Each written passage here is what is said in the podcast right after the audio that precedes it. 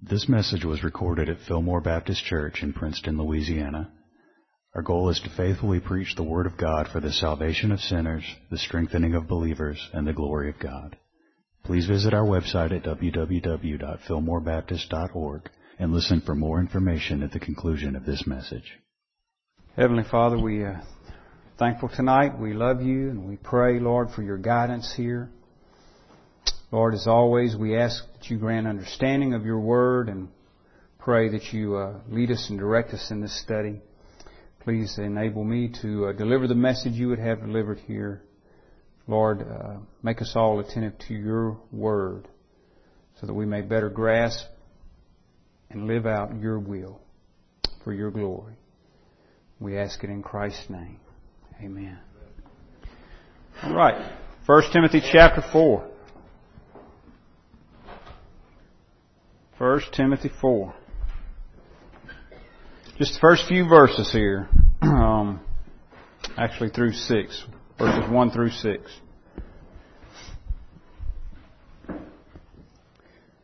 Now the Spirit expressly says that in latter times some will depart from the faith, giving heed to deceiving spirits and doctrines of demons, speaking lies and hypocrisy, having their own conscience seared with a hot iron, forbidding to marry, commanding to abstain from foods which God created to be received with thanksgiving by those who believe and know the truth.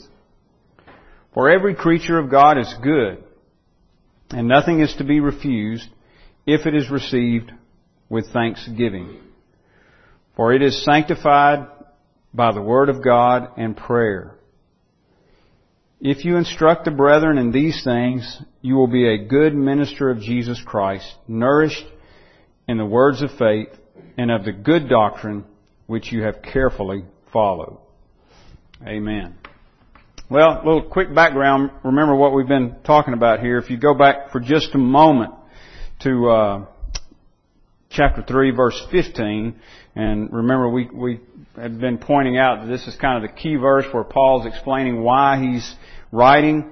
Uh, so here's the uh, the reason for his writing. I write, verse 15. But I, if I'm delayed, I write so that you may know how you ought to conduct yourself in the house of God, which is the church of the living God, the pillar and ground of the truth.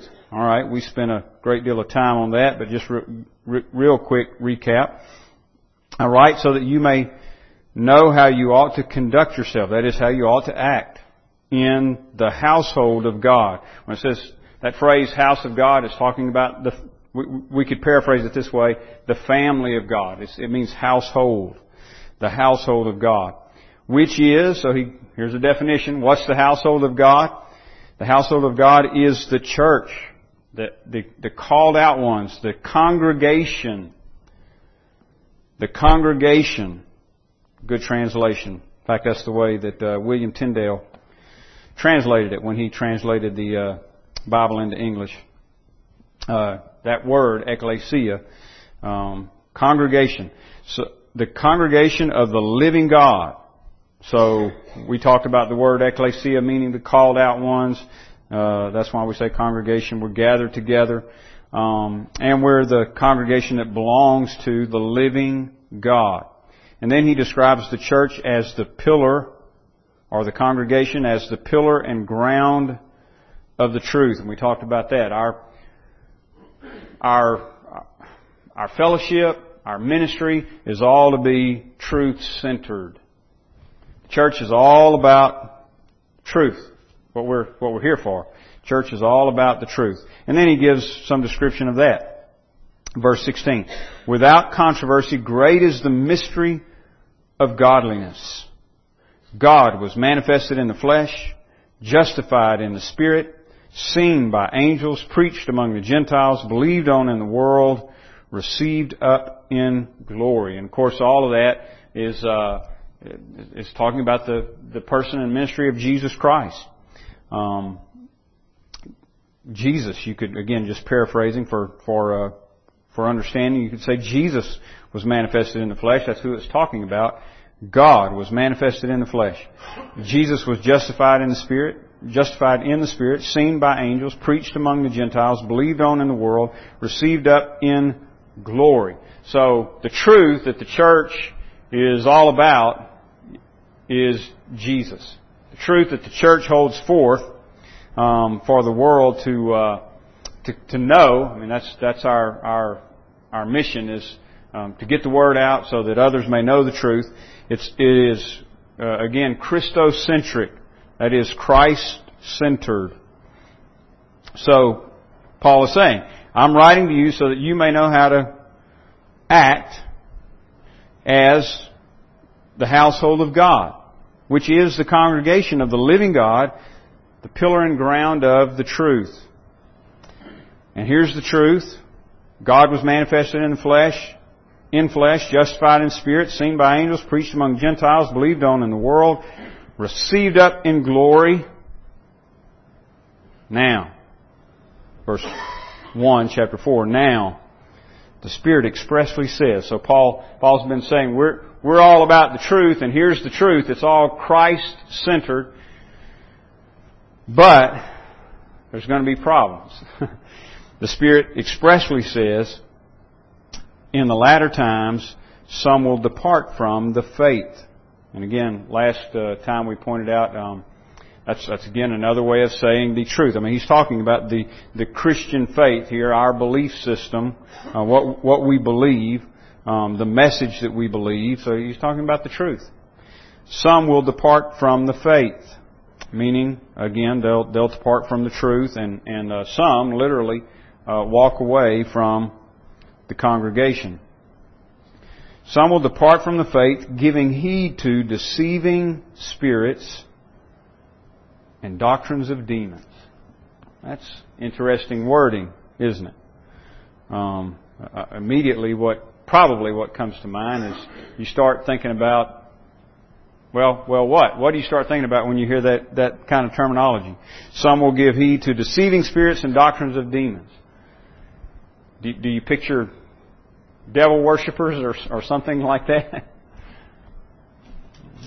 Yeah, it kind of conjures up those kind of pictures, at least it does in my mind. But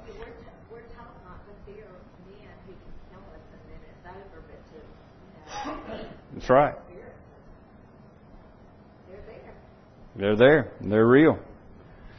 But it's not all that blatant like the like the uh, Satan, uh, some of the satanic worship that you uh, that you hear about, or the you know the, the cults, the pagan paganism.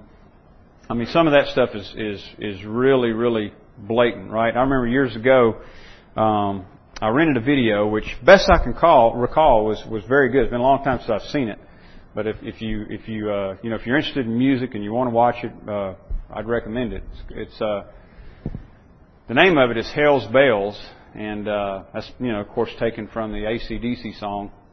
Uh, they're borrowing that title from the ACDC song Hell's Bells, but it's it's one of these um, videos where they uh, they kind of talk to you about. I don't want to make it sound. It, it's it's done well, but it's they're they're talking to you about the bad stuff in in rock and roll music.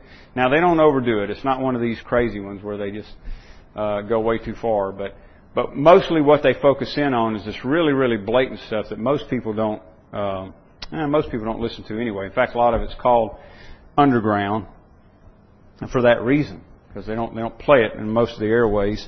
A lot of it is blatantly anti-Christian, you know, anti-God. Of course, some of the stuff they play on the airways is is uh, is hmm, along those lines too. But at any rate, um, so they're they're going through here, and it was a lot of good information.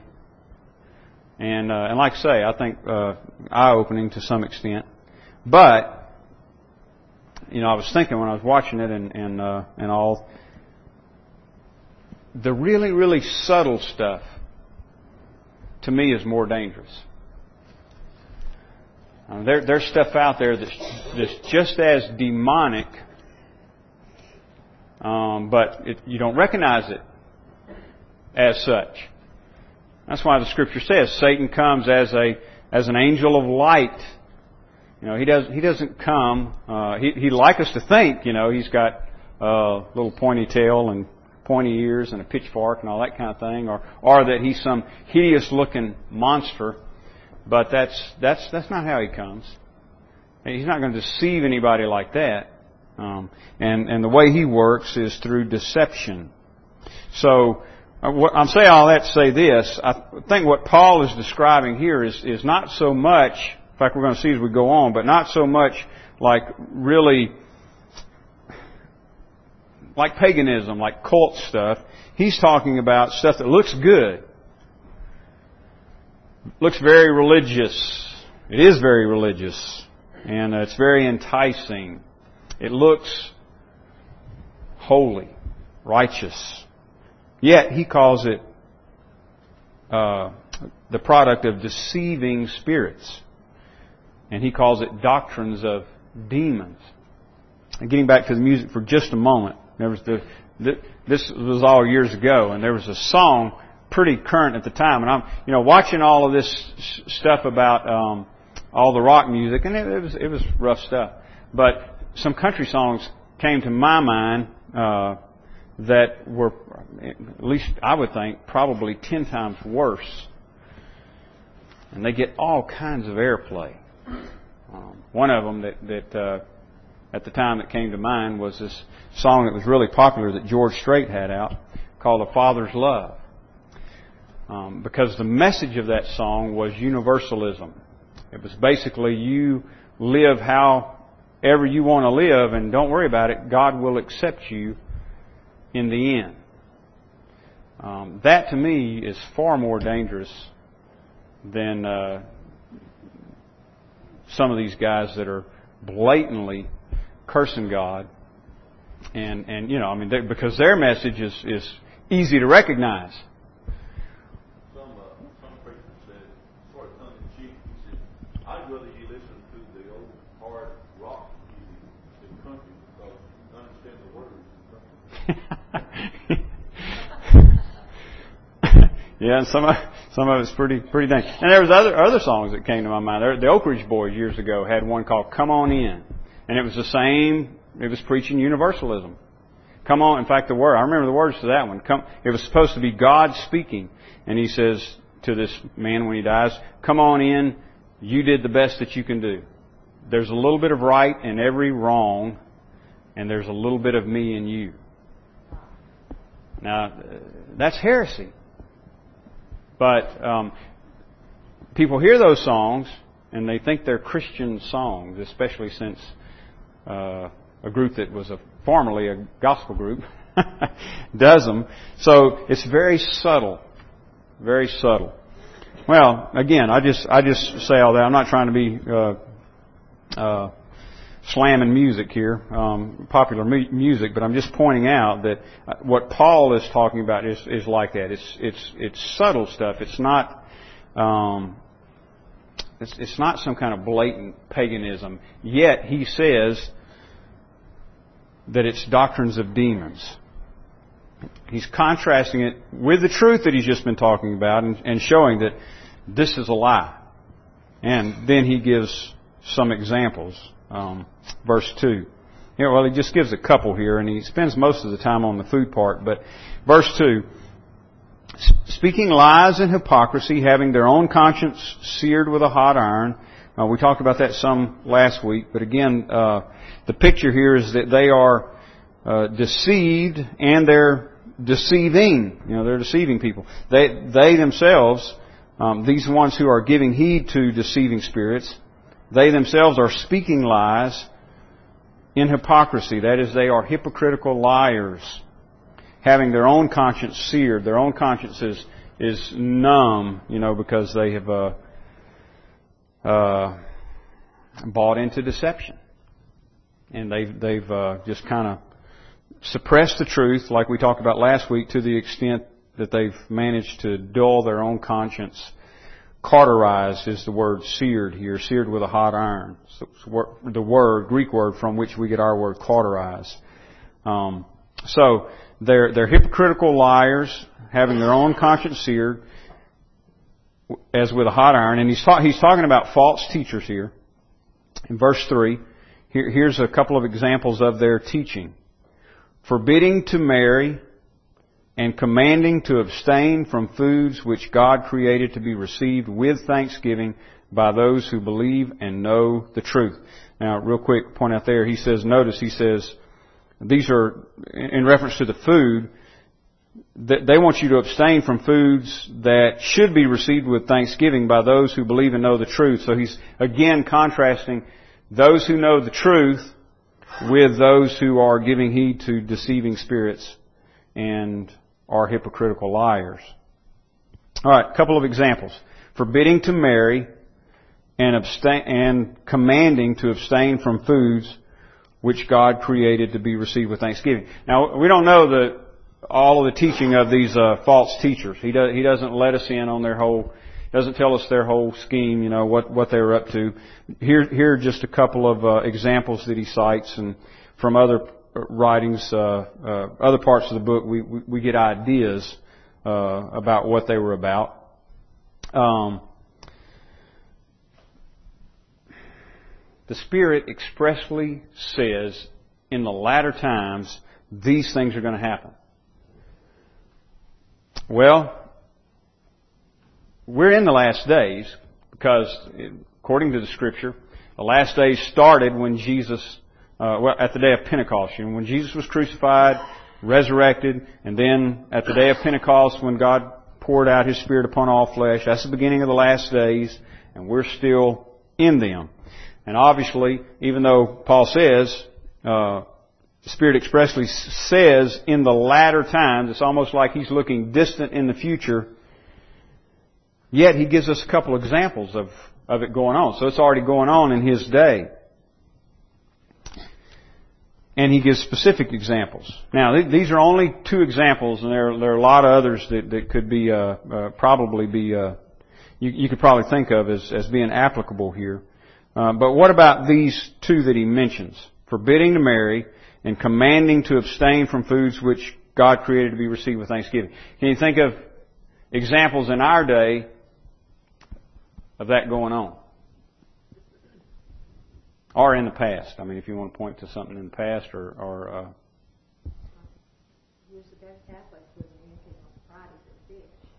yeah, they they yeah they they've loosened up on that somewhat, but they still, still, that influence is there.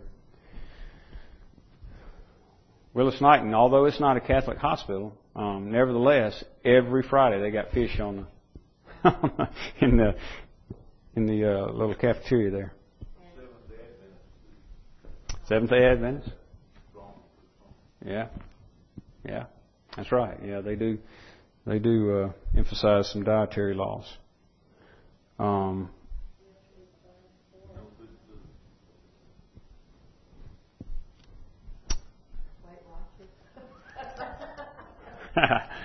what about forbidding to marry? What do you think Paul is talking about there? Or, or what do you think might be a fulfillment of that? Yeah, Catholic, they do that, don't they? Although they, they, I guess they would say they, they don't. In other words, it's, it's a volunteer thing. Um, you don't have to become a Catholic priest, you know. so, so I guess they would say, well, um, you know, we're not forbidding forbidding it per se.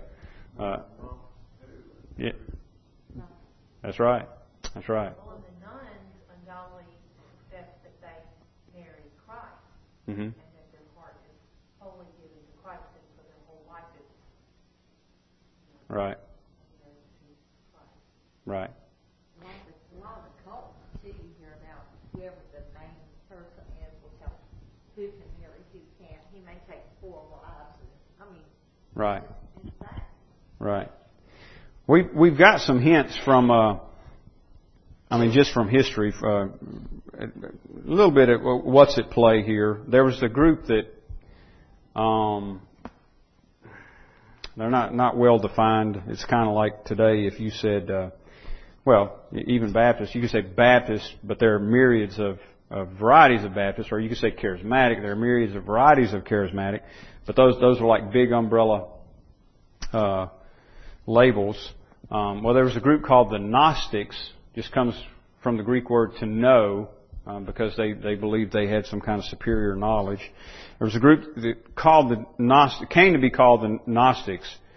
um, probably like in the third and fourth centuries when they really became strong. But even while the New Testament was being written, there were there were hints of some of this Gnostic teaching. So they were developing, in other words.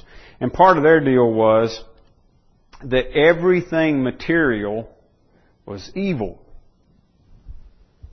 Uh, uh, now, this is probably along the lines of what Paul is talking about, what what he's condemning, um, because the Gnostics would would would say that uh, spirit, you know, spiritual things are good, physical things, material things are evil. That includes your own body.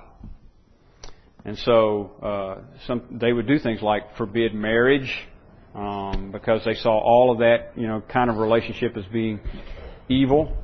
Um, well, they actually went to both extremes. Some of them would, uh, you know, uh, f- forbid those kinds of things or forbid uh, fleshly pleasures at all because they looked at them as evil. Some of them would go to the other extreme and say, well, you know what, the, the body's evil anyway, so it, it can never be good. So, so they would just go all out and and uh, commit all kinds of ungodliness and, and say, well, you know, my spirit is is good, and my body's not going to be good anyway. So uh, they would go to that extreme. So it's probably something along those lines, or there, or there were some that were teaching. We know from Scripture that the resurrection had already occurred, and Jesus said, didn't he, that uh, in the in the resurrection there won't be any marrying or giving in marriage. So uh, also that's a possibility. Could be something along those lines where they're teaching, look, the resurrection's already happened. So uh, you Christians don't need to be marrying, and you also need to be uh, watching what you eat, because um, we're going back to the kind of like the pre-fall days, and you go back and read about the Garden of Eden. They were um, seems to be they were they were vegetarians before the fall. So. What religion was it that um, I know there were two sisters and a brother that were very they were the last ones. The Shakers or something like Shakers, that? probably, yeah, yeah. died out because they Bec- weren't allowed to marry. You thought, what kind of religion is that? They can't even have children. Exactly right. Yeah, and of course they're gone. they're essentially gone today. Yeah, I mean, that was just strange, isn't it? Almost, yeah, almost. Yeah, yeah, almost. Yeah. Strange stuff. Um, but notice, notice Paul's condemnation of it. He says, uh, here, here's what they do: forbid to marry, command abstinence from certain foods. Um, but here's the truth, verse four: for every creature, or let me back up a little bit, verse three. Uh, God created all these things to be received with thanksgiving by those who believe and know the truth. So, so Paul is saying, here's the scriptural version, God has given us these foods and, you know, material things as a blessing to be received by those who believe and know the truth. For, and, he's still on the food thing here, verse 4, for every creature of God is good, and nothing is to be refused if it is received with thanksgiving. Every creature of God is good and nothing is to be refused if it is received with thanksgiving.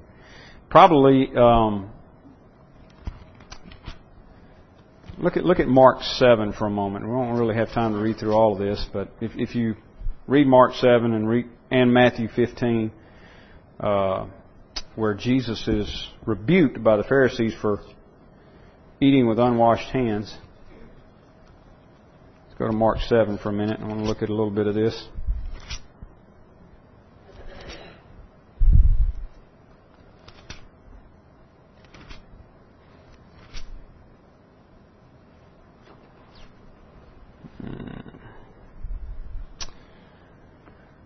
Verse 2. Now when they saw some of his disciples eat bread with defiled, that is, with unwashed hands, they found fault. That is, the Pharisees found fault with Jesus and his disciples. For, verse 3, for the Pharisees and all the Jews did not eat unless they washed their hands in a special way, holding the tradition of the elders. This was a long held tradition. Now they're not, they're not washing their hands to kill bacteria. Uh, this is a this is a ceremonial thing, just just a tradition um, so that they are symbolically cleansed before they eat. Uh, so they notice Jesus and his disciples are not doing this, and they confront him and say, "Why are you transgressing the tradition of the elders?" Um, if you let's go down a little bit here. Um, hmm, what verse do I want to go to? Well, look at verse 5, first of all. Then the Pharisees and scribes asked him, Why do your disciples not walk according to the tradition of the elders, but eat bread with unwashed hands? He answered and said to them, Well did Isaiah prophesy of you hypocrites, as it is written. Notice he calls them hypocrites, and that's the same uh, uh, terminology Paul was using. These, these people are deceivers, giving heed to deceiving spirits. They're lying hypocrites. Jesus quotes Isaiah, This people honors me with their lips, but their heart is far from me. And in vain they worship me, teaching as doctrines the commandments of men. Now, Jesus uh, nails them here with a prophecy from Isaiah. And then he um, goes on to explain that they are willing to even transgress the commandments of God um, when when their tradition and God's commandment contradict, they'll take the tradition over the commands of God. Now, getting getting back to the eating for a minute, um, look at verse fourteen. When he had called all the multitude to himself, he said to them, Hear me, everyone, and understand. There is nothing that enters a man from outside which can defile him. I tell you, that is so crystal clear right there. And yet we, we still do this in our day. You know, we, we still command abstinence from certain things, some things that uh, God created um, to be received with thanksgiving by those who believe and know the truth. Listen to the words of Jesus here and, and, notice how he addresses the crowd. Hear me, everyone, and understand. There is nothing that enters a man from outside which can defile him. But the things which come out of him, those are the things that defile a man. So it's not the things from outside coming in, it's the things on the inside that actually work their way out, Jesus says those are the things that defile a man. If anyone, verse 16, if anyone has ears to hear, let him hear. When he had entered a house away from the crowd, his disciples asked him concerning the parable. Now, no doubt they're they're probably a little taken back by that themselves, and uh, they want to understand.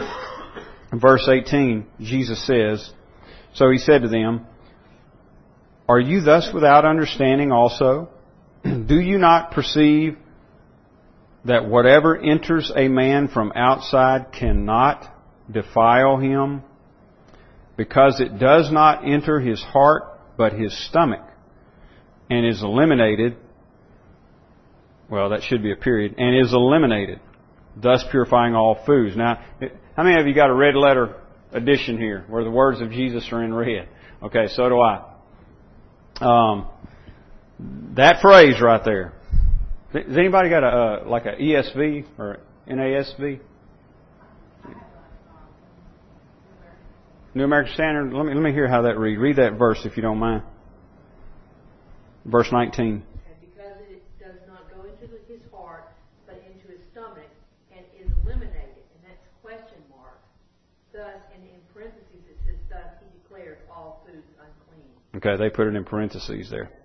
Okay. Um, the reason they did that is, is yours a red letter?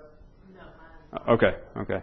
Uh, r- before I even say this, remember this: that the the red is the product of the publisher. Okay, it didn't wasn't wasn't in the original text. All right, which I know everybody knows that, but um, sometimes if if we're not careful, we you know we we just tend to accept everything the way they've got it here, and they're not always 100% right. Um, I think this is one place they missed it. In, in other words, that last little phrase in the New King James, it says, thus purifying all foods. That's Mark saying that. the gospel writer, not Jesus. Mark is commenting there. That's why the NASB puts it in parentheses. So in other words, Jesus says this in verse 19, because it does not enter his heart but his stomach and is eliminated.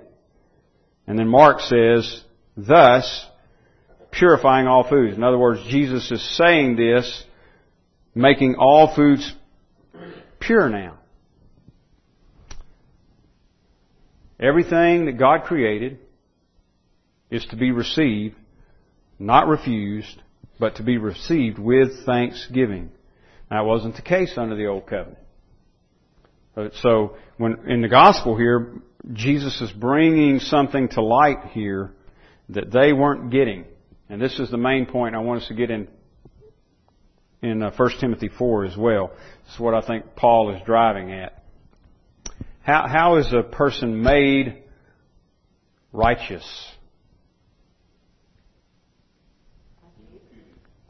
Hmm, Jesus? That's right. That, those, put those things together. You could say the, the righteousness of Christ imputed to us. Our, our righteousness is the righteousness of Christ. We have none of our own. So when Jesus says here, for example, Mark 7, 14, Hear me everyone and understand. Verse 15.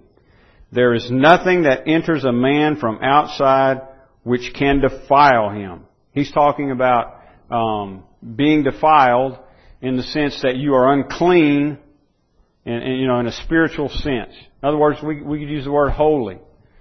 You're, you're made holy or unholy by what you do. So you you you don't wash your hands, then you're un, you're unclean, you're defiled. And Jesus says, no, it's got nothing to do with it. Nothing that comes in your body from outside can defile you. It's, it's what's already in there that defiles you. Let's, let's read that and then I'll finish up here. Um, verse 20. And he said, what comes out of a man, that defiles a man. For from within, out of the heart of men proceed evil thoughts, adulteries, fornications, murders, thefts, covetousness, wickedness, deceit, lewdness, an evil eye, blasphemy, pride, foolishness. All these evil things come from within and defile a man. You see what Jesus is saying? It's not, and what Paul is saying, it's not what you eat. It's what's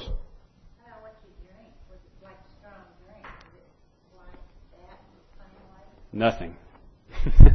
nothing. I mean, Jesus is so, so crystal clear here. There is nothing that enters a man from outside which can defile him. You know, he's not just saying food there. Nothing. Nothing that enters from outside can defile you. What defiles us, because there's no sin. Uh, uh, sometimes my background is like a, like a, probably like a curse rather than, but that reminds me of another country song. T.G. Sheppard had a song called There's a Devil in the Bottle. Well, that sounds good, doesn't it? But there's no truth to it. There's no truth to it. There's no devil in, in the bottle. There's no liquor, and it is like this pew. It's it's an inanimate, uh, morally neutral thing. It's not good. It's not evil. It's only good in the sense that all of God's creation is good, but, but it's not morally good. I mean, it doesn't do good. And it's not evil. It doesn't do evil.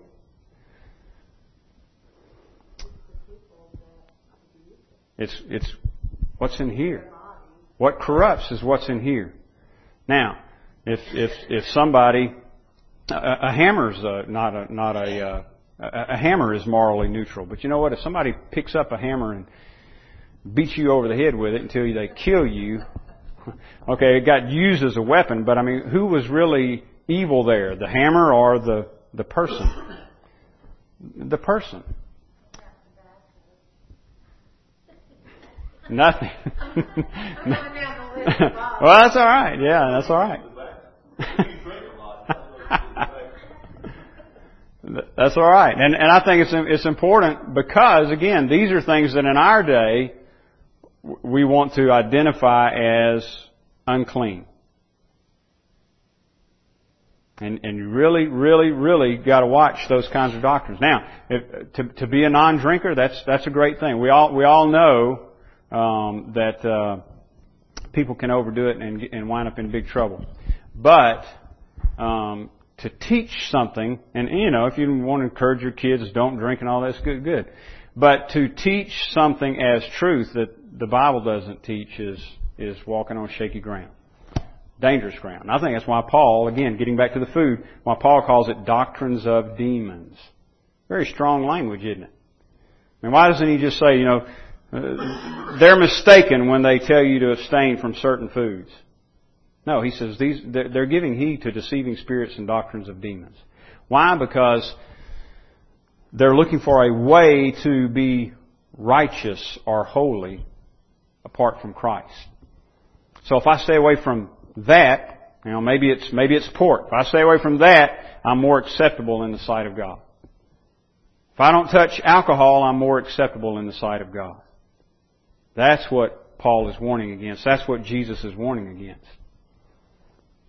Because you're looking to something else for righteousness instead of Christ. The real defilement is in our hearts. It's not in any object or any food or drink. And the real righteousness is in Christ. It's not in some food or drink or something we do, and it's not in our heart. It's in Christ.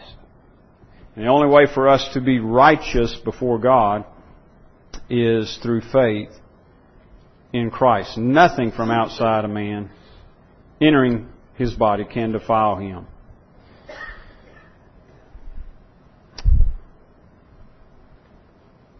For every creature of God is good, and nothing is to be refused if it is received with thanksgiving.